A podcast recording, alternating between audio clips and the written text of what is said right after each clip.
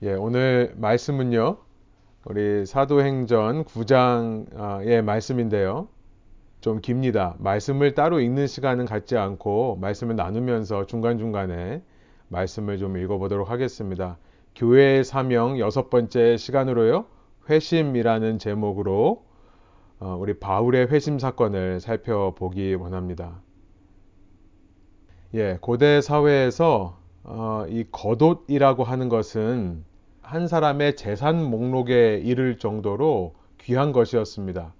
이 옷과 천이 귀한 시대였습니다. 몸을 보호하고 가리는 데 있어서 사용하는 이 겉옷이라는 것은 유산으로 대를 이어서 다음 세대에게 넘겨주던 물품이었습니다. 스테반 집사가 교회 역사상 첫 순교자가 될 때 사람들은 그를 돌로 치기 위해 어, 겉옷을 벗습니다. 그리고 한 청년 앞에 그 겉옷을 맡겨 놓습니다.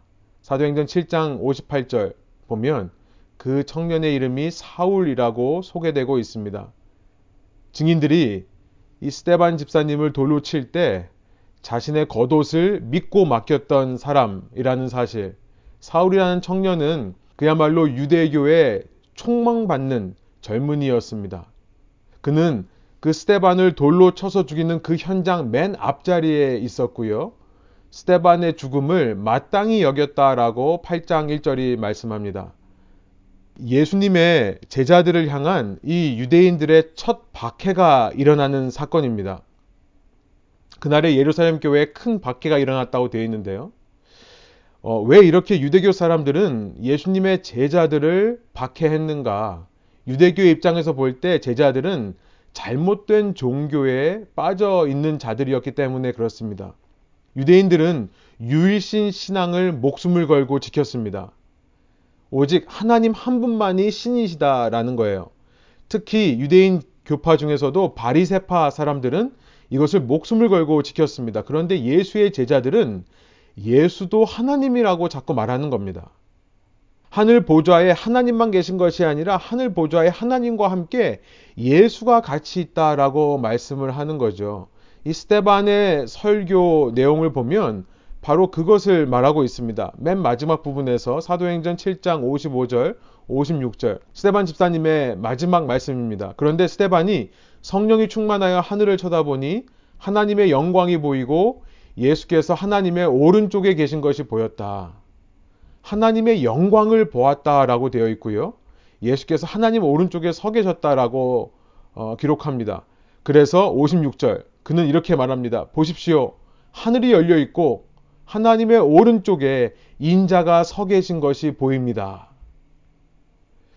이 말을 듣고 유대인들은 스테반 집사님을 돌을 들어 치기 시작한 겁니다. 바리새인 중에 바리새인이었던 사울이라고 하는 청년은 이 스테반의 죽음을 너무나 마땅하게 여겼습니다. 게다가 스테반은 지금 자신이 하나님의 영광을 보았다. 이 영광이라는 말은 쉽게 말하면 빛이라는 말입니다. 하나님의 빛을 보았다라고 말하지 않았습니까? 사실 이 7장에 기록된 스테반의 설교를 보면 그는 하나님의 영광, 하나님의 빛이라는 단어로 시작하여서 그 하나님의 영광이라는 단어로 끝난다는 것을 알게 됩니다. 7장 2절에 설교를 시작하며 영광의 하나님, 그 하나님의 영광에 대해 말씀하고요. 이 설교 맨 마지막을 방금 우리가 읽은 대로 하나님의 영광으로 55절, 56절 끝내는 겁니다. 유대인들에게 익숙한 이 인클루지오라고 하는 수미 상관법입니다. 앞과 뒤에 똑같은 말을 반복하여서 이 내용 전체를 하나의 메시지로 요약한다면 그것을 감싼 것으로 표현할 수 있게 하는 방식입니다. 제가 쉽게 이 샌드위치 구조라고 하는데요. 우리 한국 분들은 샌드위치를 드시고 나서 밥을 먹었다 안 그러고 빵을 먹었다라고 결론을 내리시죠 항상. 이 점심을 샌드위치를 먹고도 뭔가 안 먹은 것 같다 허전하다라고 하시는데 빵과 빵 사이에 분명히 고기가 들어 있습니다. 그런데도 불구하고 빵을 먹었다고 하는 것. 왜 그러냐면 빵으로 덮여 있기 때문에 그렇죠. 마찬가지입니다. 유대인들은 이 수미 상관 구조를 기억합니다. 맨 처음에 하나님의 영광에 대해 말하고 맨 마지막에 똑같이 영광으로 말한다면 이 7장의 긴 스테반의 설교는 한마디로 하나님의 영광, 하나님의 빛이라는 단어로 요약되는 겁니다. 유대인이 믿는 하나님은 그 누구도 볼 수 없는 거룩한 하나님이십니다. 심지어 이 이스라엘 민족의 그 유명하다던 모세조차 하나님의 영광을 본 적은 없었습니다. 그런데 유명하지도 않은 한 평범한 사람이 하나님의 영광을 본다. 아니, 유명한지 아닌지를 떠나서 죄가 있는 인간이 하나님의 영광, 하나님의 빛을 본다. 이것은 있을 수도 없는 일이고 있어서도 안 되는 일이었던 것입니다. 이렇게 신성을 모독한 자는 돌로 쳐서 다스려야 된다는 것을 마땅하게 여기던 유대인이었습니다. 이제 스테반의 증언으로 예수의 제자들이 무엇을 믿는가가 온 유대 사람들에게 밝히 드러난 겁니다. 아, 니네가 이걸 믿었구나. 너의 눈으로 하나님의 영광을 볼 수 있다라는 것을 믿는구나. 그리고 하나님 그 빛 가운데 둘러싸여 계신 하나님 오른편에 예수라는 자가 있다는 것을 너희가 믿는구나. 그래서 유대교의 총망받는 젊은이였던 사울은요, 그 예수의 제자들, 다른 말로 교회를 없애기 위해 날뛰기 시작합니다. 사도행전 8장 3절이에요. 이런 배경 속에서 사울의 이야기가 시작되는 겁니다. 9장 1절 세 번역으로 제가 한번 읽어보겠습니다. 사울은 여전히 주님의 제자들을 위협하면서 살기를 띠고 있었다. 그는 대제사장에게 가서 다마스쿠스에 있는 여러 회당으로 보내는 편지를 써달라고 하였다. 그는 도를 믿는 사람은 남자나 여자나 가리지 않고 닥치는 대로 묶어서 예루살렘으로 끌고 오려는 것이었다. 이 당시 시리아에 지금은 시리아가 존재하지 않는 시대였습니다만 어, 이전 시리아의 수도인 이 다마스쿠스라는 곳은 동서양을 연결하는 허브와 같은 곳입니다. 이 팔레스타인 예루살렘으로부터 사방으로 지금 예수의 제자들이 흩어지고 있습니다. 이 도를 믿는 사람들이라고 표현하고 있어요. 이, 이들이 만일 사마리아를 지나 갈릴리를 지나 더 북쪽으로 올라가서 다마스쿠스에 이른다면 이제 이곳을 중심으로 해서 터키 반도와 지중해 쪽인 서쪽으로 또 이 메소포타미아 평원이 있는 동쪽으로 빠르게 퍼져나갈 수 있는 것을 사울은 알았던 것입니다. 사울이 얼마나 영리하고 통찰력이 있는 사람인지 그는 이 바이러스와 같은 잘못된 신앙이 확산되는 것을 막기 위해 먼저 그 허브에 도착하려고 하는 겁니다. 먼저 그곳에 가서 이 바이러스 확산을 방지하는 그 방역을 위해 달려가고 있는 그였습니다. 그런데 그렇게 달려가던 길 위에서 그는 놀라운 것을 바라보게 됩니다. 9장 3절이에요. 사울이 길을 가다가 다마스쿠스 가까이에 이르렀을 때에 갑자기 하늘에서 환한 빛이 그를 둘러 비추었다. 유대교에서 정말 열심히 말씀을 배우고 그 진리와 교리에 충실하기 위해 노력했던 사울은요, 이 빛이 무엇을 의미하는지 바로 알았습니다. 하늘로부터 비치는 빛. 이것은 하나님의 영광이었던 것입니다. 스테반이 자기의 눈으로 보았다라고 말했던 그 하나님의 영광이 자기 눈앞에도 나타난 거예요. 유대인이었던 유대인 중에 유대인, 바리새인 중에 바리새인이라고 자기를 소개하는 이 사울은요. 이 모세의 이야기를 너무나 잘 알았을 것입니다. 출애굽기 33장 18절부터 20절.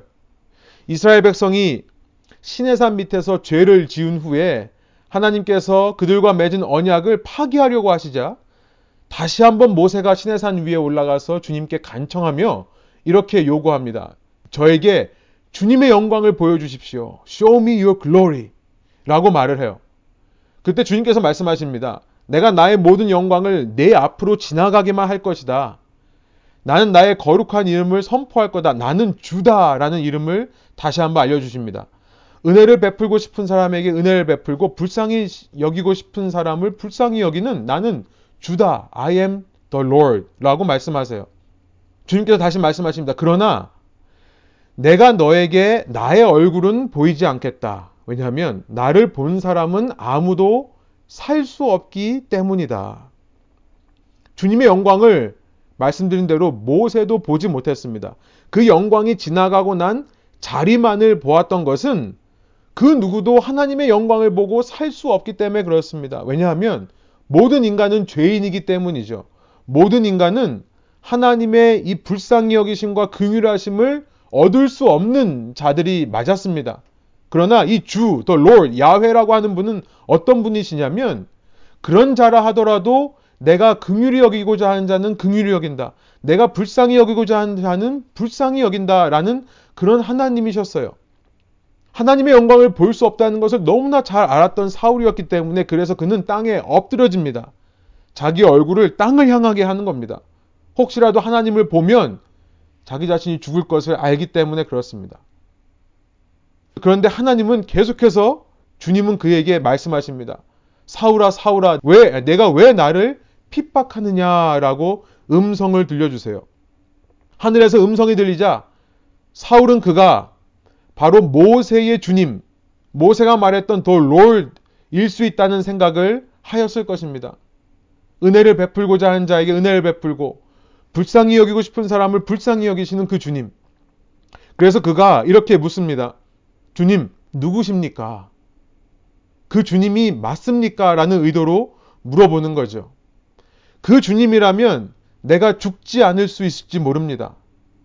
내가 이토록 충성되게 섬기는 유일하신 하나님께서 내게, 내게 지금 나타나신 거라면 그가 나를 불쌍히 여겨주시지는 않을까 하는 마음에 주님 당신이십니까? 라고 묻는 겁니다. 그런데 그랬던 그가 상상하지 못한 말씀을 이어서 듣게 되는 거죠. 나는 내가 핍박하는 예수다. 여러분, 저는 여기서 사울의 회심이 일어난다라고 믿습니다. 사울의 회심. 사울의 회심은 바로 이때 일어난 겁니다. 이 말씀을 듣고 그는 이제 더 이상 보지를 못합니다. 그 눈에 비늘 같은 것이 씌워져서 앞을 보지를 못하는 겁니다. 아마 그 충격 때문인지 이때부터 3일 동안 이 사울은 아무것도 먹지도 마시지도 못하게 됩니다. 금식하며 오직 기도만 하게 되었던 것을 이어서 말씀이 기록하고 있습니다. 여러분, 회심이라고 하는 것이 무엇입니까? 회심이라는 것은 무엇보다 가장 먼저 자신을 향하신 하나님의 영광의 빛을 만나는 사건을 말합니다. 그 영광의 빛을 만난다는 것은 무엇을 의미합니까? 그것은 결코 내가 세상의 스포트라이트를 받듯이, 스팟라이트를 받듯이 내가 드러나고 많은 사람들이 나를 주목하는 것을 의미하지 않습니다. 내가 하나님의 영광의 빛을 만난다는 것은 우리에게 죽음을 마주하는 것과 동일한 일입니다. 죽음을 마주하는 겁니다. 하나님의 영광의 빛이 내게 임하면 내 속에 있는 어두움이 드러나게 마련입니다. 이전까지는 내가 그래도 괜찮은 사람이라고 살았어요. 내가 그래도 하나님을 열심히 믿는 사람이다. 나는 그렇게 유일신을 최선을 다해 섬기고는 열심히 있는 청년이다. 라는 생각으로 자아도취적인 삶을 사는 것이 나를 구원하는 길이라고 생각했습니다. 그런데 회심이란 무엇입니까? 하나님의 영광의 빛을 만나는 거고요. 그 영광의 빛을 만나는 순간 우리는 깨닫게 됩니다. 내가 얼마나 악한 존재인지를 깨닫게 되는 거예요. 내가 과연 하나님의 영광을 보고도 살 수 없는 존재가 맞구나라는 깊은 탄식과 절망, 더 나아가 충격을 받는 순간이 회심의 순간입니다. 저는 이런 생각을 해보게 되었습니다. 여러분, 복음이라고 하는 것은 복음, 복된 소식, 복된 소리, 어쩌면 흉음으로부터 들려지는 것이 아닐까. 흉악한 소리. 흉음. 복음, 굿뉴스라는 것은 철저히 배드 뉴스에 기반한 겁니다. 내 앞에 빛이 임하는 순간 내 속에 있는 내 속에 가득해왔던 어두움이 깨달아지는 순간이기 때문에 그렇습니다. 내 안뿐만 아니라 이 세상에 가득한 어두움이 그 순간부터 보이기 시작하는 겁니다. 분명 악한 나는 하나님을 만나면 살 수 없습니다. 그런데 예수 그리스도께서 이 땅에 오셔서 나를 대신해 죽으심으로 악한 내가 하나님의 빛 가운데서도 죽지 않고 오히려 새로운 생명을 얻을 수 있다는 것, 이것이 바로 복음이죠. 이 복음에 앞서 나타나야 되는 것이 우리의 악함을 드러내는 흉음이라는 겁니다. 그 악 때문에, 죄악 때문에 하나님은 죽으실 수밖에 없었고, 그래서 하나님은 한 분으로만 계실 수 있는 것이 아니라 예수님과 함께 계셔야 된다는 것. 왜 스테반이 하나님의 영광의 보좌 오른쪽에 예수가 있다고 했는가가 이제야 사울에게 깨달아지는 순간이었던 것입니다. 아, 그래서 예수님이 중요하다고 말한 거구나. 왜 스테반이 하나님의 영광을 본다라고 말했는지, 이전까지 그 어떤 위대한 사람도 볼 수 없던 하나님의 영광을 그는 왜 볼 수 있었는지, 그리고 그가 그 영광에 대해 왜 간증할 수 있었는지에 대해 이제 사울이 이해가 되는 것입니다. 이것이 깨달아질 때가 바로 회심의 순간이에요. 여러분, 저와 여러분 모두 회심한 사람이기를 원합니다. 회심한 사람인 줄 믿습니다. 우리 옆 사람과 좀 어색하시지만 옆 사람이 없으면 혼자에게 한번 말씀해 주세요. 나는 회심한 사람이다. 혹은 우리 옆 사람을 보시면서 저는 회심한 사람입니다 하면 들으시는 분은 믿음으로 아멘 해주시기 원합니다. 우리 함께 좀 나눠볼까요? 저는 회심한 사람입니다. 나는 회심한 사람입니다. 여러분, 예수 그리스도의 나를 향한 사랑만이 아니라 그 사랑에 합하지 않은, 그 사랑을 받을 자격이 없는 내 자신의 모습도 함께 본 사람. 나를 향하신 그 무조건적인 사랑만이 아니라 그 사랑에 합하지 않은 내 자격 없는 모습도 함께 본 사람이 바로 회심한 사람입니다. 저는 이것이 내 자신을 인정하는 것이고 그것을 다른 말로 자기 부인이라고 말한다 생각합니다. 내가 그렇게 받을 자격이 없다는 것을 인정하는 것이 자기 부인이에요. 이 자기 부인이 일어나지 않으면 복음이 내 삶에 진정으로 역사하지 못합니다. 그런 자기 부인 없이 예수님의 사랑을 받아들이면 우리는 그 예수님의 사랑마저도 나를 부풀리는 수단으로 흡수해 버리는 겁니다. 그리고 그러한 회심은 내 삶에 한 번만 일어나는 것이 아니라 내 삶에 계속해서 일어나야 합니다. 어느샌가 주님의 영광의 빛을 대할 때 내 속에 어두움이 안 보인다면 우리는 크게 착각하기 시작한 겁니다. 우리는 첫사랑에서 언제든지 떨어져서 유대인과 같은 외식과 이 가식의 종교 생활에 빠지게 된 것입니다. 여러분, 우리 속에 성화가 일어나면 어두움이 사라집니까? 아니요. 저는 성화가 일어나면 일어날수록 내 안에 어두움이 더 뚜렷해진다라고 생각합니다. 내 안에 있는 죄는 더 집중되어 보이는 것입니다. 여러분 살면서 점점 더 여러분의 죄가 희미해진다면 어쩌면 잘못 가고 계신 겁니다. 그러나 반대로 신앙생활 하면서 내가 수십 년 혹은 꽤 많은 시간 예수님을 믿고 그렇게 신앙에 열심히 투자했는데도 내 모습이 이거밖에 안 되는가? 내 안에 계속해서 어두움이 이전보다 더 뚜렷하게 발견된다면 여러분 성화가 일어나고 있는 것입니다.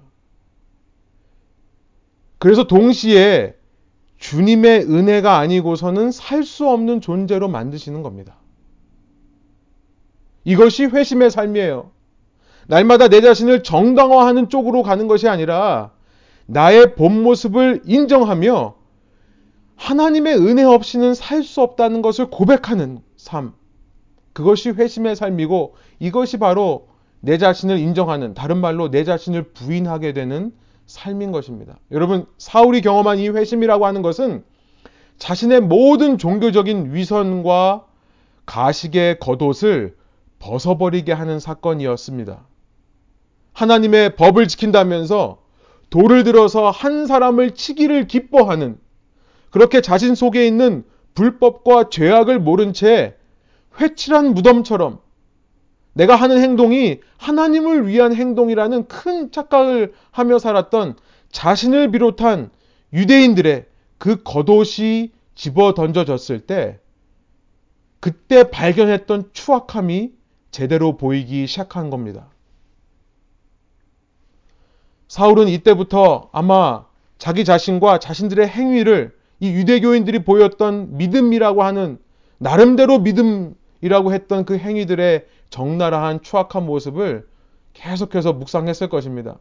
여러분 하나님을 향한 회심이 일어난 자, 곧 하나님 앞에서 자신의 깊은 어두움을 마주한 자, 그럼에도 불구하고 그 어두움을 덮으시는 빛의 은혜를 체험한 자는 이런 반드시 사람을 향해서도 회심하게 되어 있습니다. 사람을 향해 회심한다는 것. 다른 말로 말하면 사람 앞에서도 내 자신의 깊은 어두움을 먼저 볼 수 있다라는 의미입니다. 그 사람의 어둠의 문제보다 내 문제를 기억하는 거예요.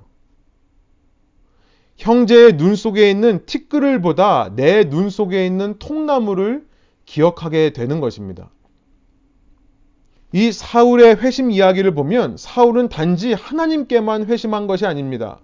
사울이 이제 그의 동족을 향해 특별히 그 동족 중에서도 자신이 핍박하고 미워했던 교회를 향해 그리고 그 동족을 넘어 이방인들을 향해 회심하게 되는 장면을 계속해서 기록하고 있습니다.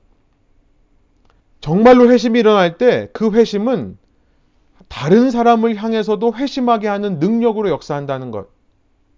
제가 지난 수요일 날도 잠깐 나눴습니다만, 어, 제가 어떤 목사님이 경험담을 나누신 것을 들은 것을 제가 수요일 날 잠깐 나눴었습니다. 근데 수요일 날 제가 자세하게는 말씀 안 드렸었는데요. 오늘 이 내용과 관련해서 좀 나누기 원합니다. 어떤 목사님이 이 담임 목사님을로 섬기다가 이 교회에서 담임 목사님을 사임하고 나오게 된 이야기를 들려주셨습니다. 그때 교인들로부터 참 많은 상처를 받았다라는 얘기를 하셨어요. 한동안 그 마음이 진정되지 않고 분한 마음에 이 잠이 잘 오질 않는 그리고 상당히 억울한 마음이 있었다라고 합니다. 예, 여러분이 아시는 목사님 아닙니다. 어, 나름대로 하나님의 삶을 위해 나는 내 삶을 바친 건데 내가 왜 이런 소리를 들어야 되는가? 우리 우스갯처럼, 우스갯소리처럼 그런 얘기를 하죠. 목회자는 껌이다. 누구나 씹을 수 있다. 또 누구든지 운동 경기, 뭐 축구나 이런 거 해설위원은 못하지만 누구나 목회는 해설위원 할 수 있다. 뭐 이런 얘기를 우리가 농담처럼 합니다. 뭐 웃는 게 웃는 게 아니죠, 사실은. 그러다가 그 목사님이 그렇게 하나님 앞에서 나는 억울합니다. 나는 최선을 다했는데 왜 이런 소리를 들어야 됩니까? 라고 하다가 문득 깨달아진 것이 있대요. 하나님께서 이렇게 물으시더라는 겁니다. 야, 그 교인들이 진정으로 너의 모습을 보았다면 그 정도만 이야기했을까? 저는 그 얘기를 들으면서 정말로 하나님 앞에서 회심한 사람이라면 다른 말로 말해 하나님 앞에서 나의 어두움을 마주한 사람이라면 사람을 향해서도 회심하는 사람이 될 수밖에 없겠구나 라는 생각이 든 것입니다. 사울이 말합니다. 주님, 누구십니까? 하고 물으니까요. 주님께서 나는 예수다라고 말씀하시지 않고요. 나는 내가 핍박하는 예수다라고 말씀하세요. 주님이 예수님이라는 사실도 충격이지만 사울이 그 주님을 핍박해 왔다는 것도 충격입니다. 언제 사울이 주님을 핍박했습니까? 단지 교회를 핍박한 것인데 저 사이비 같은 종교인들을 핍박한 것 뿐인데 예수님은 교회를 핍박한 것이 곧 당신 자신을 핍박한 거라고 말씀하신다는 거예요. 회심의, 이 사울의 회심 사건은 하나님을 향한 회심과 사람을 향한 회심이 완전하게 얽혀 있습니다. 연결되어 있다는 거예요. 주님께서 이런 말씀을 하신 적이 있으시죠?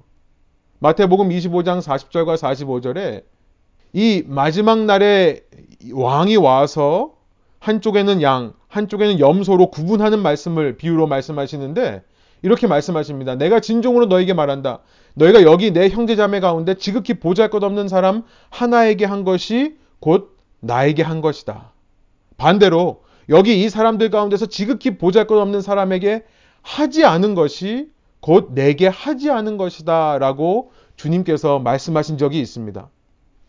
여러분, 자녀를 키우다 보면 누군가가 나에게 뭐라고 하는 것은 참아도 내 자녀에게 뭐라고 하는 것은 참 참기 어려운 일들을 어, 겪게 됩니다. 어, 실제로 저희 아이가 좀 더 어렸을 때요. 학교에서 어떤 아이한테 돌로 얼굴을 맞았다는 소식을 들은 적이 있습니다. 어, 장, 장난치다가 그랬는지 어땠는지 몰라도 어, 맞추려고 하는 의도는 아니었지만 그 아이가 제 아이 제 아이 쪽을 향해 돌을 던졌고요.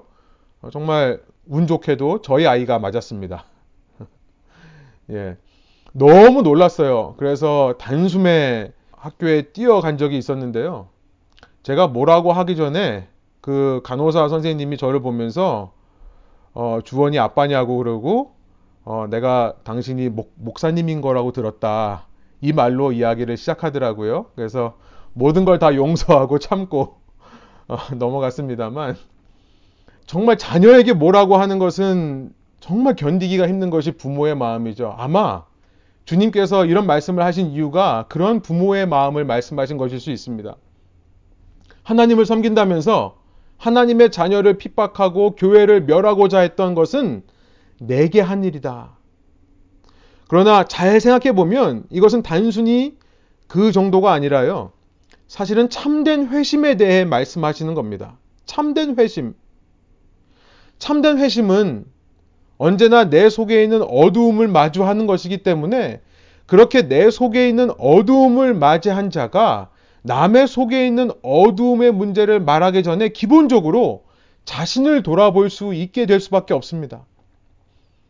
남의 문제를 모른 척하고 지나가라는 말이 아닙니다. 무관심은 미움보다 더 나쁜 거예요. 남의 문제를 분명히 바로 잡으라고 예수님은 마태복음 7장 5절에 말씀하십니다. 너 속에 있는 이 들보, 통나무를 빼고 나서야 형제 눈 속에 있는 티를 빼어주리라.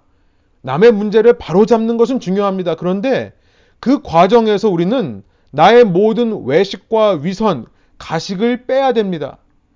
그와 같이 동병상련의 마음, 같은 병을 겪고 있는 그런 마음으로 함께 아파하며 겸손한 마음으로 남의 문제를 바로잡는 것. 이것이 사울의 회심 사건에서 나타나는 참된 회심을 경험한 자들의 대인 관계라는 거예요. 이후 사울의 이야기에서 보여지는 이 신앙인 아나니아의 모습을 보면 그렇습니다. 아나니아에게 하나님께서 나타나십니다. 이 아나니아라고 하는 먼저 믿은 그리스도인입니다. 예수님의 제자예요. 담에색에 살고 있었습니다. 그런데 갑자기 이 아나니아에게 하나님께서 말씀하시기를 가거라 그는 이 사도 바울에게 가라는 겁니다. 내 이름을 이방 사람들과 임금들과 이스라엘 자손들 앞에 가지고 갈 내가 택한 그릇이다. 내 그릇이다. 아나니아는 처음에 하나님께서 나타나셔서 이 사울에게 가라라고 말씀하셨을 때 그때 아나니아는 마치 이 상황이 늑대에게 양을 보내시는 것 같은 상황. 늑대 밥을 그냥 갖다 바치시는 상황. 사울은 예수님의 제자를 잡아 죽이는 사람인데 그를 제발로 찾아가는 것이 말이 됩니까? 라는 항변을 늘어놓습니다. 그러나 주님께서 이렇게 말씀하시는 거예요. 그는 내 이름을 이방 사람들과 임금들과 이스라엘 자손들 앞에 가지고 갈 내가 택한 내 그릇이다. 이 말씀에 아나니아가 순종합니다. 그래서 그를 찾아가서 어, 말을 합니다. 여러분, 아나니아가 순종하지 않았다면 우리가 알고 있는 바울이 탄생할 수 있었을까요? 아나니아가 그에게 갑니다. 여러분, 이 아나니아가 그를 처음으로 부르는 이 말이 얼마나 감동적인지 모릅니다. 형제 사울이요. 어떻게 아나니아 입에서 사울 같은 원수를 향해 형제라고 말할 수 있었을까요? 단 한 가지입니다. 아나니아가 먼저 회심한 사람이었기 때문에 가능했다는 겁니다. 그가 먼저 하나님 앞에서 주님의 영광 앞에서 자신의 모습을 본 사람이었기 때문입니다. 사울이 행한 악행보다 어쩌면 내 자신이 훨씬 더 문제가 될 수 있다는 생각. 사울은 그나마 몰라서 모르니까 저렇게 행동을 했지. 아직 주님을 만나지 못했기 때문에 저렇게 했지. 나는 주님을 알았, 알았다고 하면서도 아직도 주님의 부르심에 거스르려 하고 아직도 회개하기 이전에 요나처럼 하나님께 토를 달고 항변하려고 하는 모습을 발견하기 때문이었을 것입니다. 여러분 주님께서 사울을 어떤 자로 보내십니까? 그렇게 아나니아를 통해 회복된 사울 15절을 다시 보시면 이방 사람들과 임금들과 이스라엘 자손들 앞에 복음을 가지고 갈 사람으로 보내십니다. 여러분 이방인과 유대인들에게라는 말이에요. 한마디로 말하면 뭘까요? 원수되었던 자들에게라는 말입니다. 이방인들은 유대인들의 원수 같은 자들입니다. 유대인들은 기독교인들의 원수 같은 자입니다. 이 화해 사역을 위해 하나님께서 사울을 부르신 겁니다. 사울이 이 화해 사역을 원수들을 향해 가서 복음을 전하는 화해 사역을 어떻게 감당했을까요? 오직 회심으로만 그것을 가능 감당할 수 있었다는 사실입니다. 여러분 사도 바울 이 사도 바울의 회심 이야기 이제 후에 사울이 사도 바울이 되는데요. 이 사울의 회심 이야기가 사도행전에 이 본문을 포함해서 9장을 포함해서 총 두 번 더 등장하니까요. 총 세 번 등장합니다. 사도 바울이 복음의 전도에 길이 막힐 때마다 사람들 앞에서 자신의 부르심을 다시 한번 돌아봅니다. 그러면서 자기가 회심했던 이 사건을 가지고 복음 전도의 수단으로 삼습니다. 아마도 그의 레파토리와 같은 이 회심 사건은 주위 많은 사람들에게 큰 도전과 영향력을 주었을 것입니다. 그러나 그 전에 먼저 자기 자신을 초심으로 돌아가게 하는 그런 이야기였을 거예요. 나 같은 자가 회심할 수 있었던 것, 그 회심의 은혜를 가지고 주님께서 보내신 원수를 향한 화해 사역, 이것을 감당할 수 있는 능력이 된다는 것을 그가 이 이야기를 반복하며 고백했을 것입니다. 이 초대교회 교부이자 교부 중에 최초로 이 순교한 교부라고 해서 우리가 순교자라고 부르는 저스틴 마터라는 분이 계십니다. 주후 2세기, 이 주후 100년에 태어나서 2세기 후반, 후반부에 소천하신 분인데요. 이 저스틴 마터, 순교자 저스틴이라는 분이 이런 기록을 남겼습니다. 이전에는 관습이 다르다는 이유로 다른 부족과는 난로불도 함께 쬐지 않고 서로 증오하며 살해하던 우리가, 우리 유대인들이 그리스도께서 오신 뒤로는 함께 살며 함께 식사를 합니다. 이제 우리는 원수를 위해 기도하며 우리를 미워하는 사람들을 얻으려고 노력합니다. 형장의 이슬이 되어 순교로 생을 마친 이 저스틴의 믿음의 고백입니다. 그가 어떻게 자기 자신을 죽음으로 내모는 그 적들을 위해 기도하고 그들을 전도하다가 자기의 생명을 줄 수 있었을까요? 자기에게 임한 이 회심의 은혜를 기억했기 때문이라는 것입니다. 말씀을 정리해 볼게요. 교회의 사명 여섯 번째는 회심입니다. 날마다 주님의 영광의 빛 앞에서 나의 어두움을 발견하는 것이 우리의 사명입니다. 그러나 우리의 어두움만을 발견하고 끝나는 것이 아니라 그 어두움보다 더 크신 주님의 은혜를 인정하고 받아들이는 것. 여러분, 자꾸만 우리의 손으로, 우리의 힘으로, 우리의 지혜로 내 속에 있는 어두움을 감춰보고자, 어떻게든지 덮어버리고자 하는 노력을 많이 만들어내는 것이 신앙생활이 아닙니다. 신앙은 나보다, 나의 죄악보다 더 크신 주님의 사랑을 받아들이는 겁니다. 예수 그리스도의 십자가와 부활의 능력을 시인하는 것이 신앙이에요. 그래서 우리는 어두움을 가지고 있지만 그 어두움보다 더 크신 주님을 소유한 자로 이 주님의 원하시는 이 길, 도를 걸어갈 때 겸손하고도 날마다 낮은 심령으로, 가난한 심령으로 그 주님의 뒤를 내 자신을 인정하며 내 자신을 부인하며 따라갈 수 있게 되는 것입니다. 그러나 회심은요, 항상 사람들 앞에서의 회심으로 이어집니다. 찰스 스펄전 유명한 설교가가 이런 말을 했습니다.